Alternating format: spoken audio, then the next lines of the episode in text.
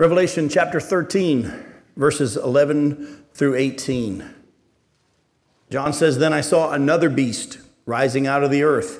It had two horns like a lamb, and it spoke like a dragon.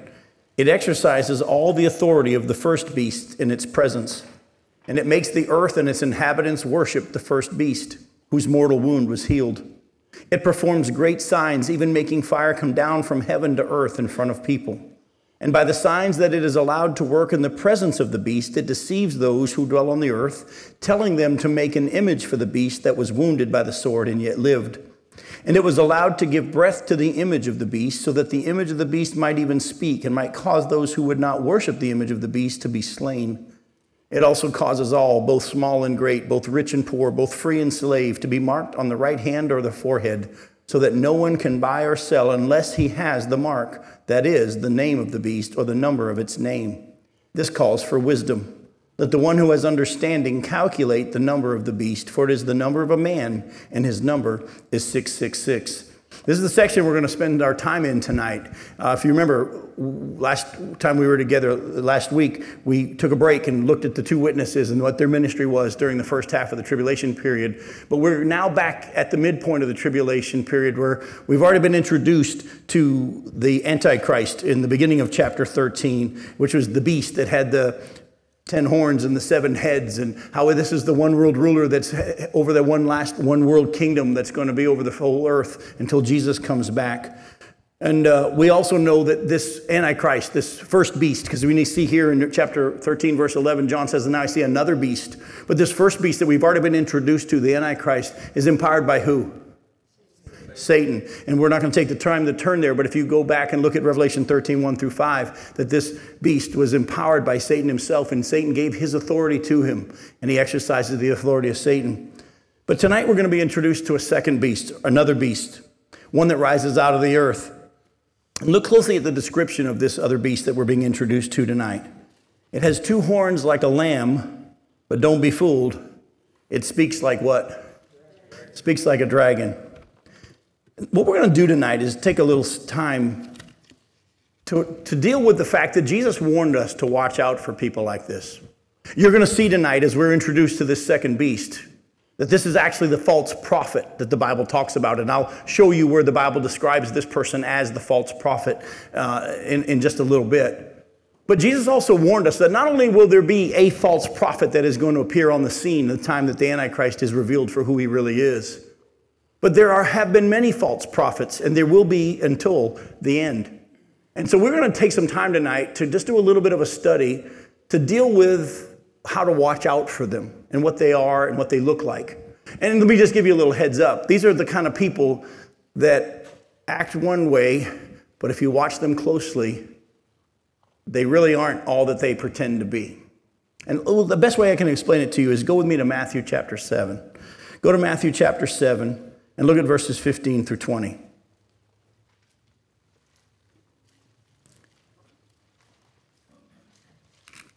In Matthew chapter 7, starting in verse 15, Jesus says, Beware of false prophets who come to you in sheep's clothing, but inwardly are ravenous wolves. You will recognize them by their fruits. Then he goes on and says, Are grapes gathered from thorn bushes or figs from thistles?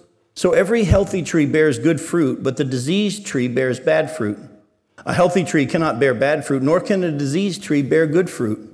Every tree that does not bear good fruit is cut down and thrown into the fire. Thus you'll recognize them by their fruits. Look closely what he says. He says, Beware of false prophets. They have the appearance of sheep, but inwardly they're what?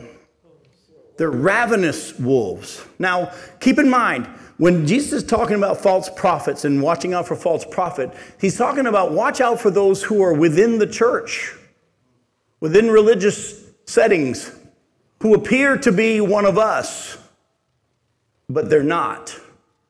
And how are we going to, so far from what Jesus has shown us here, how are we going to be able to tell whether or not they really are? By their fruit. What does that mean by their fruit, though? Is it by what they say? By their actions. Uh, actually, put a bookmark here in Matthew 7 because we're going to come back to it. Go with me to Galatians chapter 5.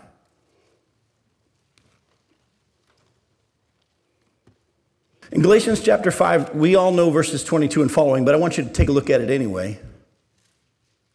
It says, The fruit or the evidence of the Spirit, and you see in your Bible, it's a capital S, that's evidence of the Holy Spirit, is love and joy and peace, patience, kindness, goodness, faithfulness, gentleness, self control. Against such things there is no law. All right? But look at verse 19. Now, the works of the flesh are also evident. Look at the description there sexual immorality, impurity, sensuality, idolatry, sorcery, enmity, strife, jealousy, fits of anger, rivalries, dissensions, divisions, envy, drunkenness, orgies, and things like these. I warn you, as I warned you before, that those who do such things will not inherit the kingdom of God. He's not saying that if you've ever done any of those, you won't inherit the kingdom, but he's saying if that's the way you live, if that's your lifestyle, you're not saved. Now, what I want to deal with real quickly, though, just, just a little aside, I've told people over the years since I've gone into this traveling ministry, I, I, I, my intention is never to be a pastor of a church again. I love my traveling ministry. I love what God's called me to. But if God were to ever have me pastor again, I would make an agreement ahead of time with the church, and we would rewrite the paperwork and the Constitution and the bylaws to line up with the fact that it would be a church where we would deal with this list in love, but firmly. You see, we see in this list here of the acts of the flesh orgies and sexual immorality and fornication.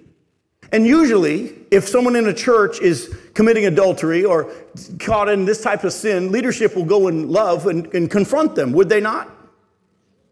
Yet we allow the dissension, the jealousy, the fits of rage, the gossip, the backbiting. We don't even go deal with that. We just assume that's just how it is. If I ever were a pastor of a church again, it would be set out in the paperwork ahead of time and let everybody know we're taking the Word of God seriously, and this won't be a place where that even will be tolerated. And just like we would confront you if you were cheating on your spouse, if that happens in this body, we will confront you and we'll tell you to stop. And if you choose not to, you can go find some other place where you can go ahead and gossip all you want and backbite and, and, and the Bible says, watch out for those in our churches who look like one of us, but really aren't. And especially those in leadership. What did Paul say when he met with the Ephesian elders? And we're not going to have the time to turn there. He said, Look, um, I'm probably not going to ever see you guys again when he met with them in Miletus. He said, But I'm going to warn you after I leave, savage wolves are going to come up within the flock to lead people away after themselves.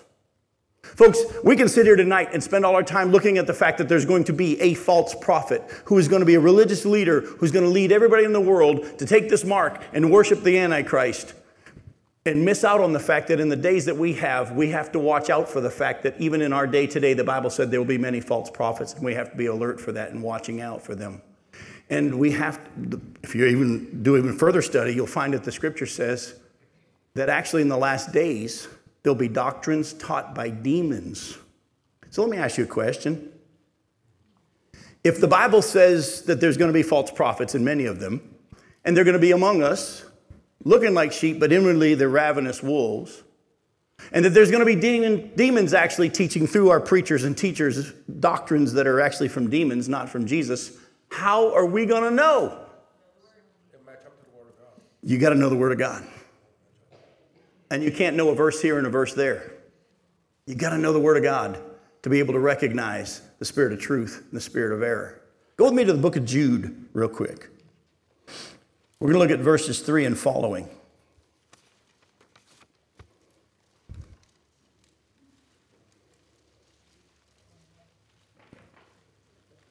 Jude, starting in verse 3.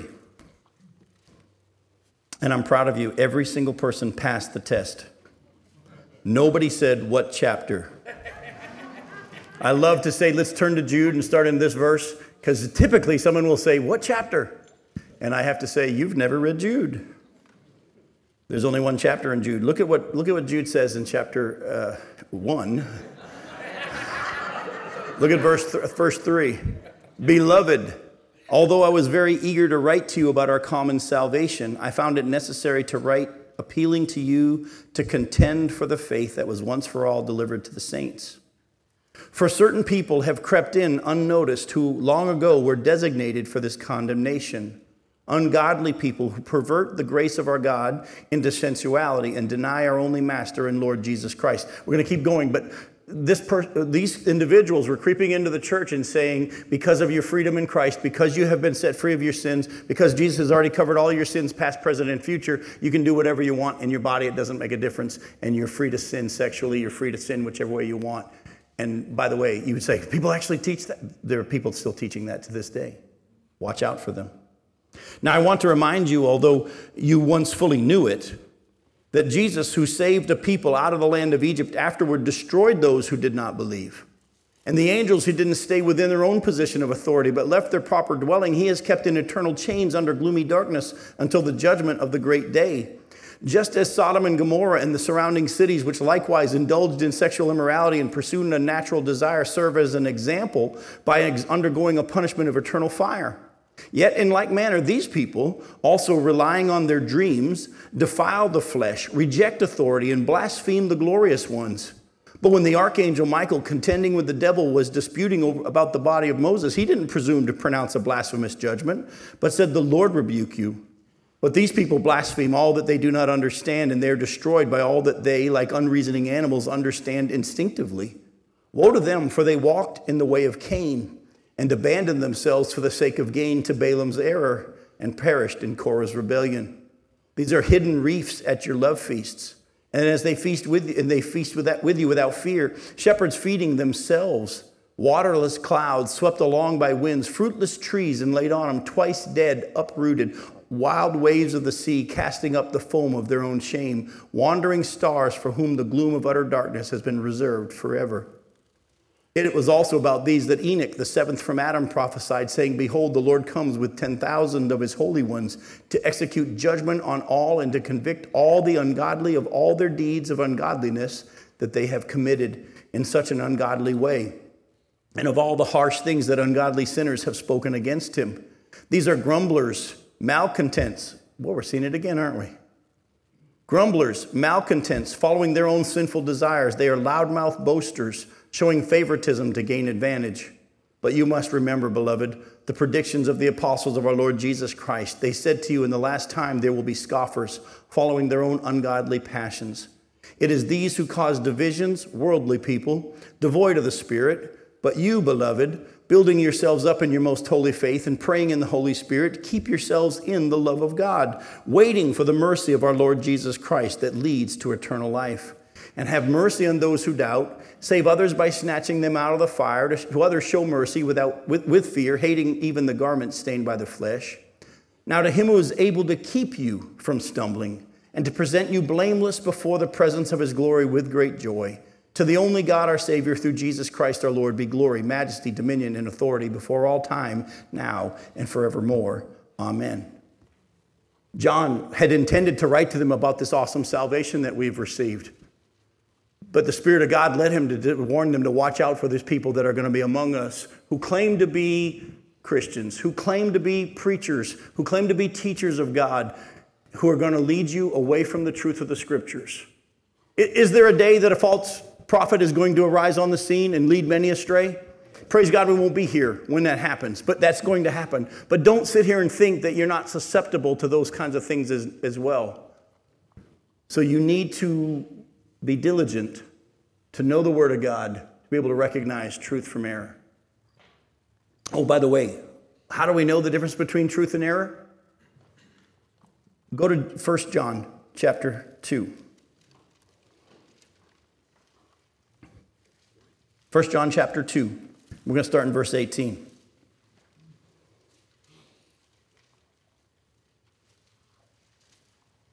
John says here, the same one that God used to write the book of Revelation, John says, Children, it is the last hour.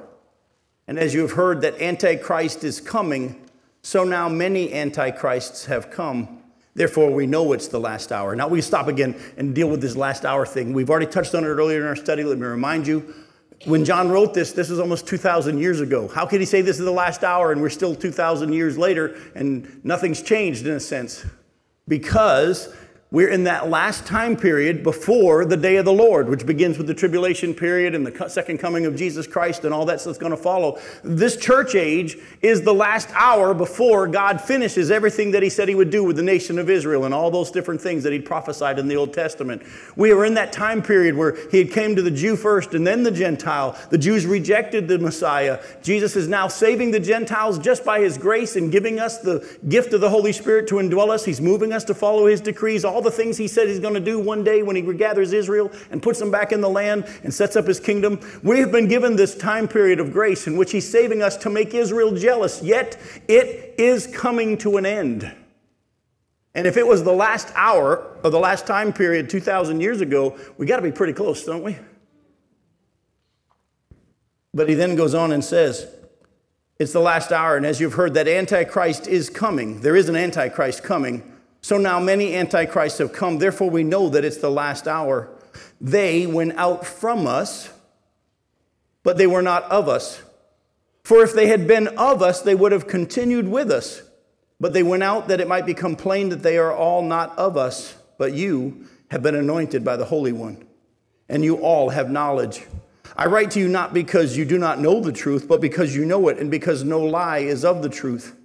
Who is the liar? But he who denies that Jesus is the Christ. This is the Antichrist, he who denies the Father and the Son. No one who denies the Son has the Father. Whoever confesses the Son has the Father also. Let what you heard from the beginning abide in you, and if what you heard from the beginning abides in you, then you too will abide in the Son and in the Father. And this is the promise that He made to us eternal life. By the way, the scripture tells us how to recognize who a false teacher is. It's right in here. He who denies that Jesus is the what? The Christ. Now, don't miss this. The word Christ is actually the Greek word for the word, the Hebrew word, Messiah. Anyone that denies that Jesus is the promised one, but don't think that you got it understood fully just yet, stick with me. Because you'll have lots of people that will come knocking on your door two by two, and they will tell you that Jesus is the Son of God. That doesn't mean that they believe that He's the Christ according to the scriptures.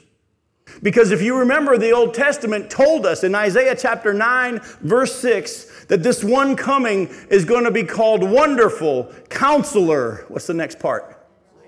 Almighty God, the everlasting Father, the Prince of Peace. The Messiah is going to be not just a man, the Messiah is going to be God Himself. Jehovah's Witness do not believe that Jesus is God.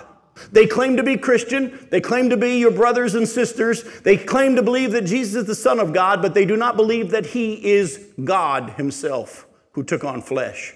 They believe He's an emanation from God, but that there's only one God and Jesus is not Him. The Mormons claim to be Christian, but they don't believe that Jesus is God. They believe that Jesus and Satan were brothers, but they do not believe that Jesus is God. I don't have the time because of what all we need to cover tonight. But let me just burn it into your brain and hopefully the Spirit of God will let it sink in. Anyone who denies that Jesus is God Himself, they can claim to be a Christian all they want. They're false prophets. And you need to avoid them. And I'm even going to encourage you, unless the Spirit of God tells you differently, because I could show you passages that says don't do it. Don't even invite them into your home to talk about these things. The Bible warns us about even doing that in the book of 1 John, chapter 3. So, folks, I just want to tell you yes, there's a false prophet coming.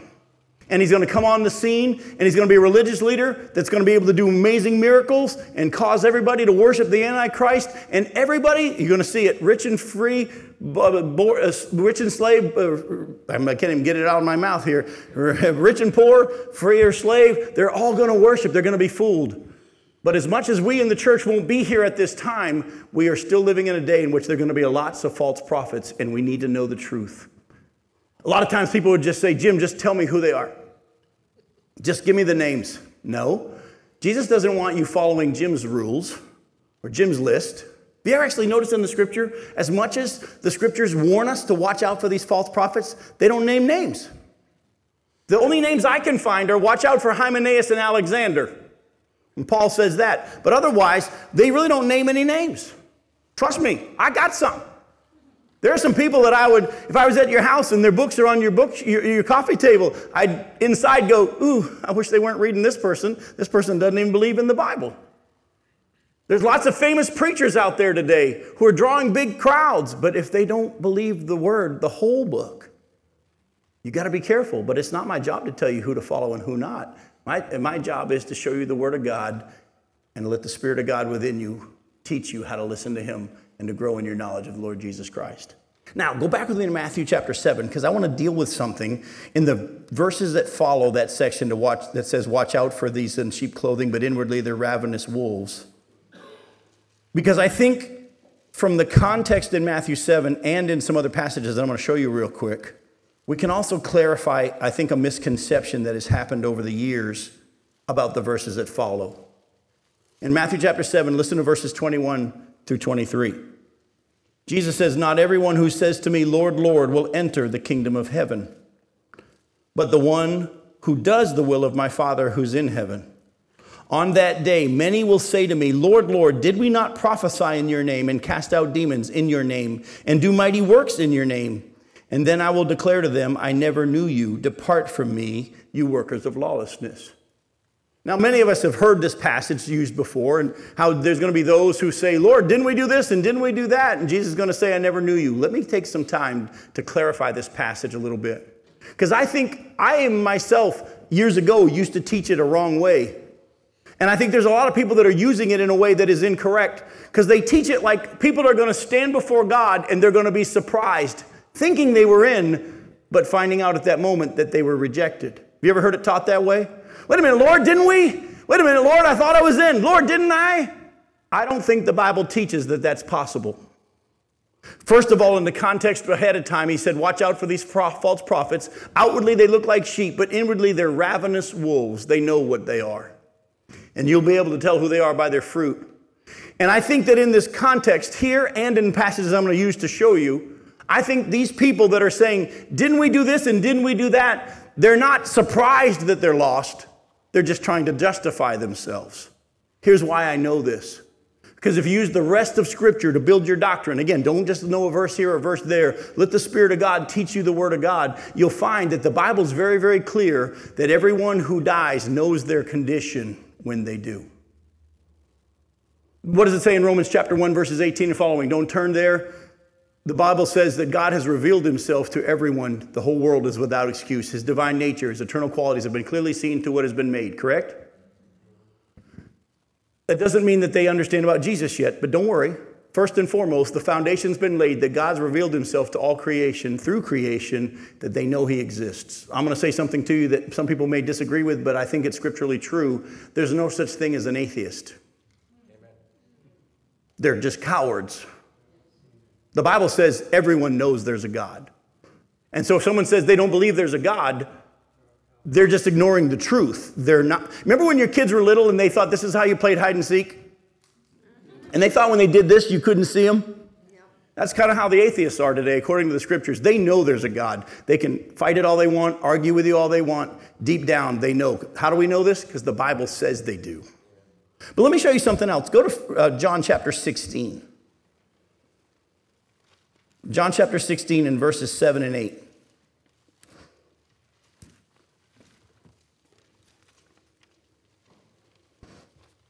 Jesus is saying to his disciples, Nevertheless, I tell you the truth, it's to your advantage that I go away.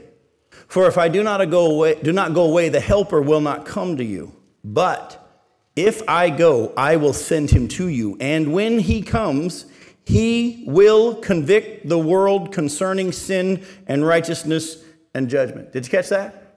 When the Holy Spirit comes, He will convict the world when it comes to sin and righteousness and judgment. By the way, is the Holy Spirit any good at what He does?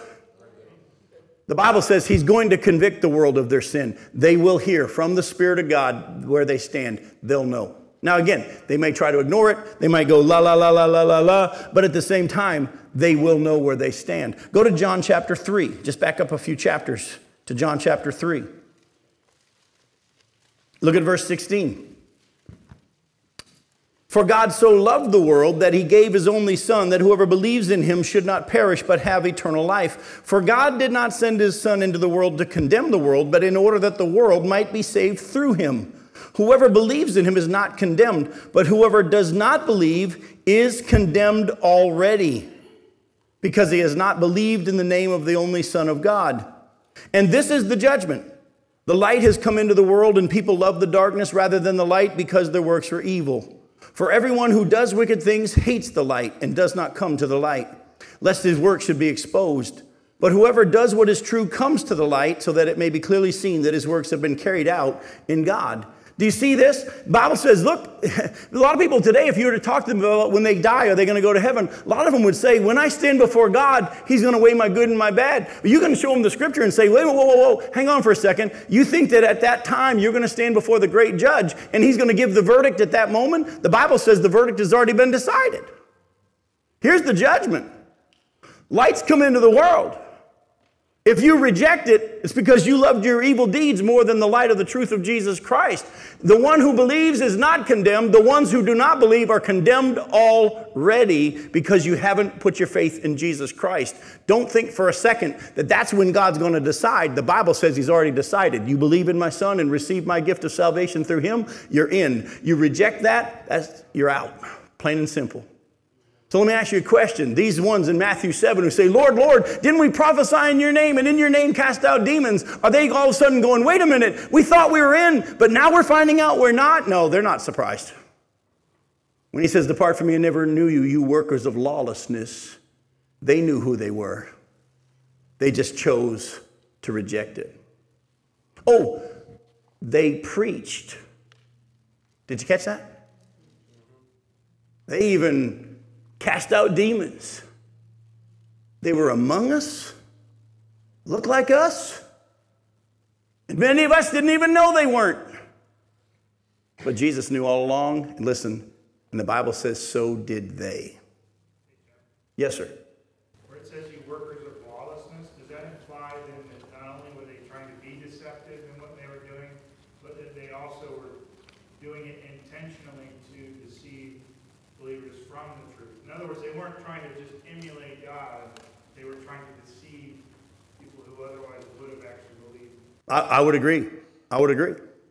yes. Otherwise, why say practices of lawlessness? Right. actually pulling them away. Their whole, that's why Jesus actually warned about the teaching of the Pharisees. He said, guys, they're blind leaders of the blind. And if a blind person leads a blind person, you're both going to fall in the ditch, he said. That's what he said. Go ahead, Jim. I was just going to say, I always think of it as, uh, did we not do these things based on works? That's exactly what it was. Totally ignoring the completed work of Christ. I mean, they're saying, I arrived. Yep. The things I've done. You mean that doesn't count? And let me just tell you, in my role that God's given me in the last so many years of traveling around and speaking to Christians and going to churches and trying to get them back to the Bible and the Word of God and following His Spirit, you would be amazed how many of the older generation that I have asked the question if you were to stand before God today, where, and He'd say, Why should I let you into heaven? Or uh, have you put your faith in Jesus Christ? Their answer is all the things they've done, how they've served the Lord all these years. I've been a church member for so many years. It's nothing about because of Jesus and by His grace I'm in. It's all their works. Yes, sir. If we go to a, a church or a, a French church, and the Spirit tells you, Well, this is deceptive, how would it be best? Just walk out? It, in each situation, you have to be careful. There's no formula. Because that's one thing I've been praying about is, is, is Jesus, did Jesus know that there was bad theology going on? Did he go and correct everybody's theology? No. Uh, you have to, in certain instances, sometimes you're to just keep your mouth quiet because God's going to use somebody else at a later time. There'll be other times that maybe you're to speak up. Other times you're just, well, you have to be careful and let the Spirit of God show you. Don't make a formula of how you're to handle when that happens. Because you know what? Even Jim Johnson's going to say things that aren't biblically true sometimes. And thank God for his grace. Thank God for his grace. I'm not intentionally trying to do it, but even I make errors. Half the stuff I teach nowadays is almost the exact opposite of what I used to teach. But the more I grew in my walk with the Lord and my understanding of his word, I'm like, well, I was wrong. A lot of it was just ignorance because I was young and zealous. I remember when I was a young preacher and I first started preaching, I remember I preached a sermon. This is about 30 years ago. I preached a sermon, and this was my whole point. If you have the same spirit that I have, we should always agree. That was my sermon. And I tried hammering it from every angle until I read the Bible. Then I realized the Bible says even those of us who have the same spirit aren't going to always see things the same way. One's going to see one day more sacred than another, another one's going to see every day alike. Someone's going to think eating meat's the only way to go, and others going to think eating vegetables is the only way. Each to be fully convinced in their own mind and walking with the Lord, and we're not to judge each other on these types of things. The Bible actually shows that we're going to have disagreements. Doesn't mean we don't have the same spirit. Well, let me, before we get back to our study in Revelation, deal with one more last thing. The Bible says that there's going to be people within our group, within our numbers, who claim to be Christian who really aren't. First and foremost, is it our job to try to figure out who's saved and who's not? We're to watch out for these people and we're to examine their fruit, but it's not our job to decide, oh, I'm not liking your fruit, you're not really saved. That's the Lord's job, and that is not our job. Remember the parable of the wheat and the tares. Hey, when did you sow bad seed in your field? Well, the enemy has done this. Do you want us to separate the weed from the wheat? God says, don't. You'll do damage to the crop in the process. Wait until the end. God's going to separate it at the end. We're to be alert to it, but don't you dare think for a second it's your job to figure out who's saved and who's not. Along that same line, watch out for preachers who make their living making everybody question their salvation. Let me ask you, how many people here are willing and able to say, by raising your hand tonight, I know I'm going to heaven because of Jesus Christ and Him giving me salvation? All right, put your hands down. For those of you that raised your hand, how many of you have had Satan make you question whether or not you're saved at some point in your life? All of us, right? And probably more than once. There is a big difference between wondering if you're saved and knowing you're lost. There are too many preachers out there that spend all their time just going to everybody question their salvation. I'm not wanting you to do that either. I'm just simply saying, God is so awesome, He will show you your condition. And if He's shown you you're lost, please don't leave here without getting that taken care of. And trust that that same God that helped you understand your need of Him will help those who aren't of Him either to be dealt with one day or to come to their understanding. All right? Now, go to Revelation chapter 16. We've already seen that there's going to be false prophets and we're to watch their fruit. In Revelation chapter 16, actually, I'm going to show you in chapter 16, chapter 19, and chapter 20, there are three, three times that this second beast that we've just been introduced to is described as the false prophet. Look at chapter 16, verse 13.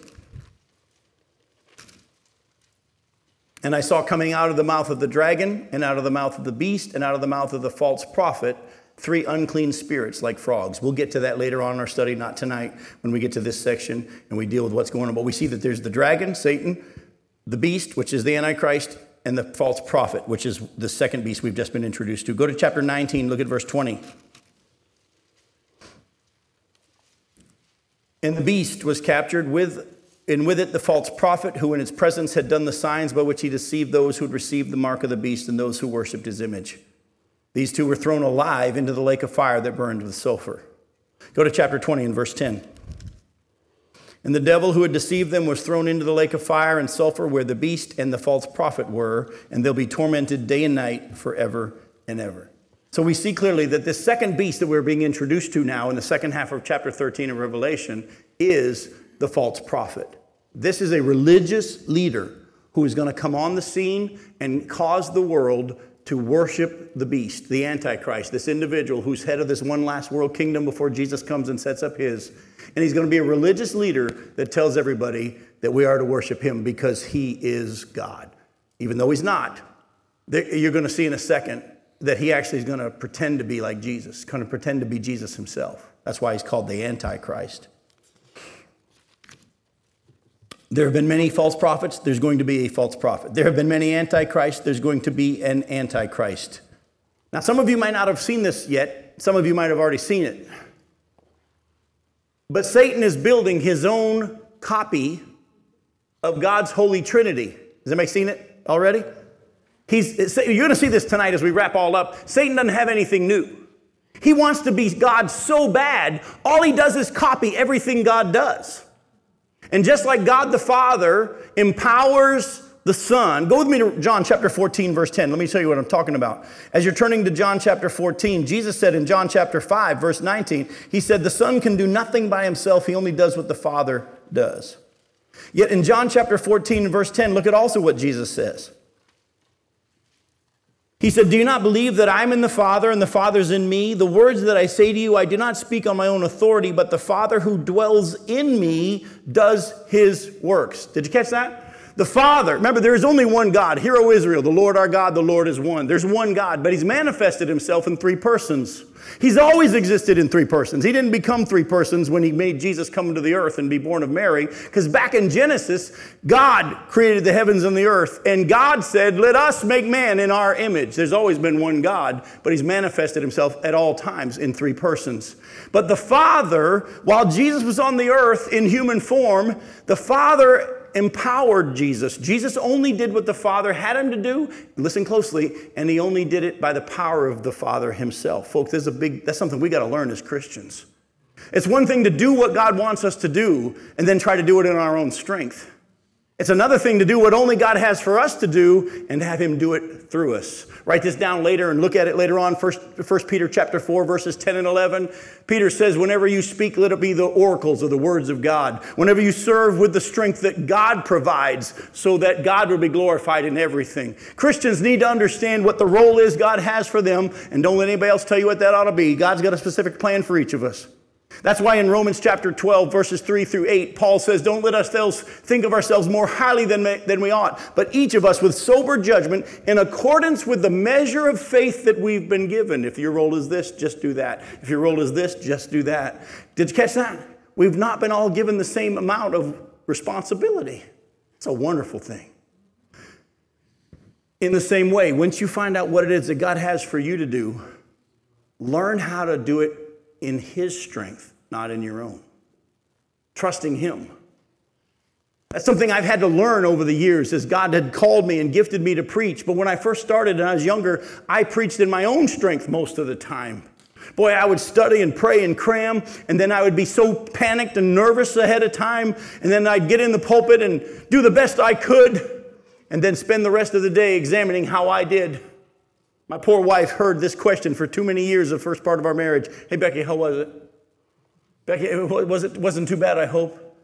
Boy, I wish I hadn't done that. I wish I hadn't said that. You know what? Now I still study and prepare, but when it's time, God's going to do it. That's why I've learned to thank Him ahead of time for what He's going to do.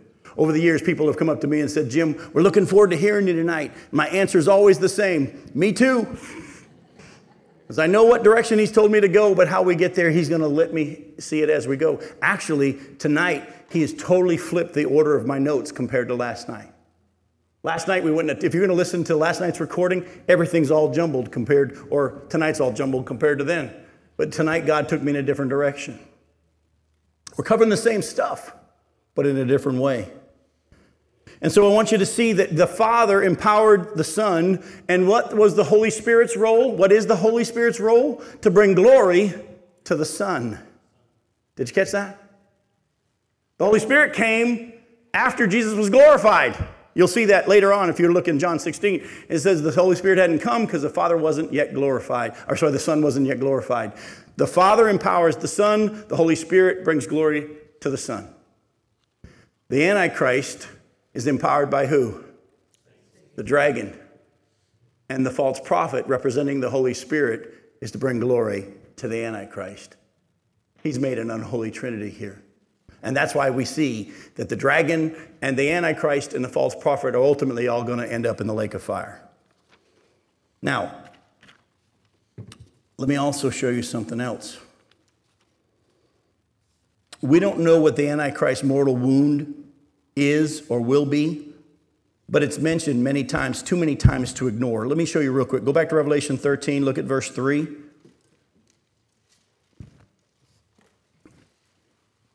says one of its heads seemed to have a mortal wound, but its mortal wound seemed sorry, mortal wound was healed, and the whole earth marveled as they followed the beast. By the way, is a mortal wound one that kills you or just wounds you? It's one that kills you. This mortal wound means this individual is going to die, but then he's going to come back to life. By the way, does that sound familiar? Who is the Antichrist trying to copy? Jesus, who was killed and then rose from the dead. Go to verse 12, Revelation 13, look at verse 12. It, the false prophet or the second beast, exercises all the authority of the first beast in its presence, and he makes the earth and its inhabitants worship the first beast whose mortal wound was healed. Look at verse 14. And by the signs that it is allowed to work in the presence of the beast, this again, the false prophet, it deceives those who dwell on the earth, telling them to make an image for the beast that was wounded by the sword and yet lived. We get a little bit more of a picture here now. This person is going to be killed, put to death by a sword, warfare, whatever you want to call it, somehow, some way. This Antichrist is going to be killed and going to come back to life. And everybody's going to go, ooh, that's Jesus. It's not Jesus. That's why Jesus himself in Matthew 24 said, whenever someone says, Look, here's the Christ, or there he is, don't believe it. Because when he himself really comes back, it's going to happen all at once, and the whole earth is going to see it at the same time, and there'll be no question as to whether or not this is Jesus. But at this time, this individual is going to be killed, is going to come back to life, and everybody's going to go, This is the Christ. And everybody in the world that's alive at that time is going to be sucked into that mess, and they're going to think that this is maybe possibly Jesus. Jesus said, Don't believe it whenever you hear this, even if they do miraculous signs. Go to Revelation chapter 17. Look at verse 8 and verse 11. Revelation chapter 17, and we're not going to spend too much time here because we'll come back to this later in our study. Not tonight again, but when we get to chapter 17. It says, The beast that you saw was and is not, and is about to rise from the bottomless pit and go to destruction. And the dwellers on earth whose names have not been written in the book of life from the foundation of the world will marvel to see the beast because it was and is not and is to come. In other words, it lived, and it died and came back to life, and everybody was impressed. Same thing is described in verse 11. So, how is this individual going to be killed? Does the Bible say? We only see from the sword. What does that mean fully? We don't know, but he's going to be killed. We don't know anything else about it. When is this going to happen? Does the Bible say when this individual is going to be killed? Just prior to when he reveals himself as the Antichrist. And the false prophet has everybody worship him because he has already at that time been killed and come back to life. This might happen, and I'm speculating here. And again, whenever I speculate, I'm going to tell you why I'm speculating. And from, it, from, it, could be from the time when, he, remember, we've already seen him introduced in the first seal when he comes out on the white horse pretending to be Jesus. And he comes onto the scene and he gains power over the world and this one world power that's going to be on the earth, and he's going to rule, come up from among the leaders of that one world power, and he's going to, through guile and flattery, become the head of it all. Maybe it's between then and when we get to the midpoint and he steps into the temple that he'll be killed and be brought back to life to even make everybody impressed. We don't know. It could have happened prior to that. The Bible doesn't say. Just know this ahead of time. This individual is going to be killed. He's going to come back to life, and everybody's going to be very, very impressed because they're going to think he's Jesus. The false prophet's also going to make the people of the earth make an idol or an image of, for the beast. And the false prophet will give life to the image, and it will speak, and it will cause all to be given a mark on their right hand or on their forehead. Keep that in mind because we're going somewhere tonight in the time we have left that I can't wait to show you. It's kind of cool.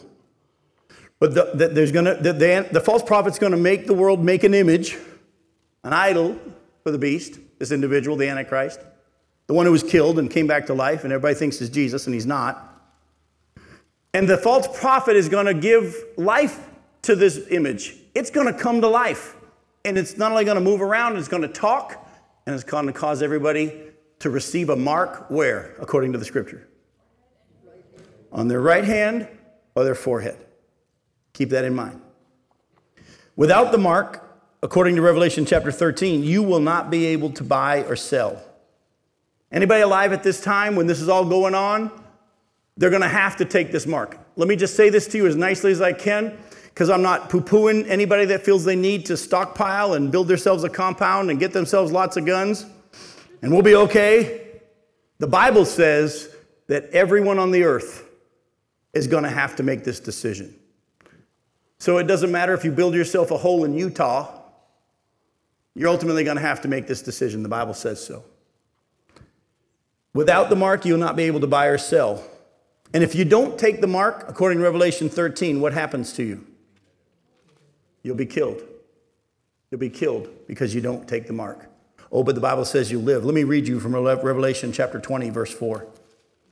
Revelation chapter 20, verse 4. And then I saw thrones, and seated on them were those to whom the authority to judge was committed. And I also saw the souls of those who had been beheaded for the testimony of Jesus and for the word of God, and those who had not worshiped the beast or its image, and had not received its mark on their foreheads or their hands.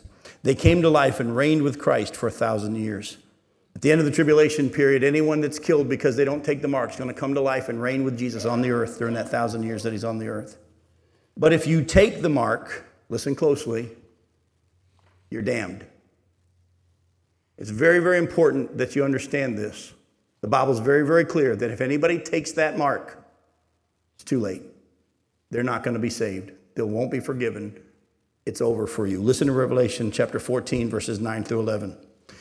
And it can't get any more clear than this. Revelation 14, verse 9 through 11. And again, another angel, a third, followed them, saying with a loud voice, if anyone worships the beast and its image and receives a mark on his forehead or on his hand, he also will drink the wine of God's wrath, poured full strength into the cup of his anger, and he will be tormented with fire and sulfur in the presence of the holy angels and in the presence of the Lamb. And the smoke of their torment goes up forever and ever, and they have no rest day or night, these worshippers of the beast in its image, and whoever receives the mark of its name.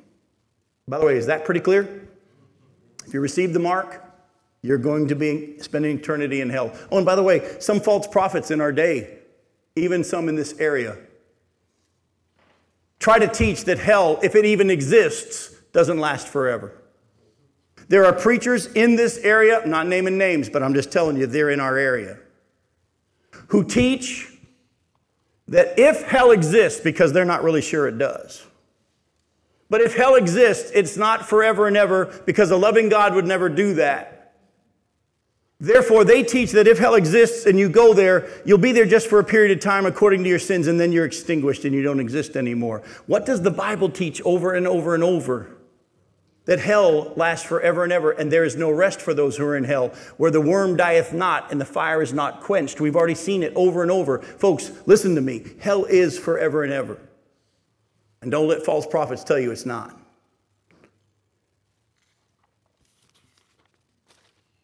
Know what the Bible says now and believe in Jesus today so that you can escape these days. You say, Jim, most of us raised our hands. Why are you saying this? Because you're not the only ones listening. Thank God for the ministry of Chris and Thomas who are recording these messages. You'd be amazed how far around this globe these messages on the study of Revelation are going. Word is spreading across the globe, and it will blow your mind the thousands of people all over the earth that are listening to these messages because people have said it and they're passing it on. And because of the technology we have, there are some people who may be listening in this room, and there may be people listening to the website or the CDs that are being passed around. know what the Bible says now and believe in Jesus today so that you can escape these days. But if you choose to reject God's offer of salvation, please know, listen closely, that believing in the truth in those days will be very, very hard. Now, we've already read that the false prophet's going to be able to perform great miraculous signs, even calling fire down from heaven. Remember when God had Moses take his staff and throw it on the ground and it became a snake? And then he was in the presence of, of Pharaoh and he threw his rod down and it became a snake. What did Pharaoh's magicians do? They threw their rods down and they all became snakes. Yeah, Moses' snake ate their snakes, but at the same time, they were able to perform the same miracle. And the Bible actually says, we won't have time to turn there, but if you look at Matthew 24, verses 15 through 25, Jesus says, When you see the abomination of desolation spoken of by Daniel the prophet standing in the holy place, Run for your lives. He's talking to the nation of Israel. Those who are in Judea, get out. Don't even go back in your house to get a coat because from those days on, it's going to get so bad. Actually, it's never been as bad as it's going to be on the earth and never will be again. And Jesus said, if those days weren't cut short, no human being would even live on the earth. That's how bad it's going to be. and on top of that, there are going to be people that are false who are going to be able to perform miraculous signs. Listen closely that are even going to be possible to deceive the elect if that were possible, he says. These people are going to be able to do such amazing things that it's going to be hard not to believe what they're teaching. Respond now while the Spirit of God's drawing you. And on top of that, go with me to Second Thessalonians chapter 2. 2 Thessalonians chapter 2. There's another reason you want to avoid those days. In 2 Thessalonians chapter 2, listen to verses 1 through 12.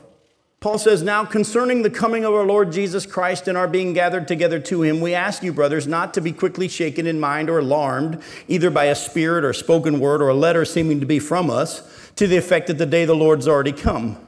Let no one deceive you in any way, for that day will not come unless the rebellion comes first and the man of lawlessness is revealed, the son of destruction who opposes and exalts himself against every so called God or object of worship, so that he takes his seat in the temple of God, proclaiming himself to be God. Do you not remember that when I was still with you, I told you these things? And you know what is restraining him now, so that he may be revealed in his time. For the mystery of lawlessness is already at work. Only he who now restrains it will do so until he is taken out of the way. And then the lawless one will be revealed, with whom the Lord Jesus will kill with the breath of his mouth and bring to nothing by the appearance of his coming. We're going to keep reading in a second here. Let me just say real quick stop getting sucked into all these speculations about who the Antichrist is. Stop getting sucked in when people say it might be Obama or maybe it's Trump or maybe it's, you know, this new leader in Greece and all this kind of stuff. There's all this junk going on on the internet and speculations as to who the Antichrist is. The Bible says he won't be revealed until after the rapture of the church. He who restrains is the Holy Spirit's influence through the salt and the light. The salt of the earth, the slower of the decay, is going to be removed. He won't be revealed until after the church is gone. So why get sucked up into all that kind of stuff? It doesn't do any good. The Bible says you won't know until the church is gone. So if you know who the Antichrist is, not a good thing. But listen to what happens next. Verse 9 The coming of the lawless one is by the activity of Satan with all power and false signs and wonders and with all wicked deception for those who are perishing, because they refuse to love the truth and so be saved. Therefore, God sends them a strong delusion so that they may believe what is false, in order that all may be condemned who did not believe the truth but had pleasure in unrighteousness. Listen closely. There are Bible teachers that are not on my false prophet list, whom I respect, and I respect their study I don't fully agree with them on this one top point, but there are men which I could name and you all would know their names. They are famous and they're famous for a good reason. They're Bible teachers and they're solid, who believe that this passage is teaching that if you had a chance to be saved before the, tribu- before the rapture, before the tribulation begins, and you reject this offer of salvation, God sends you a strong delusion so you can't believe.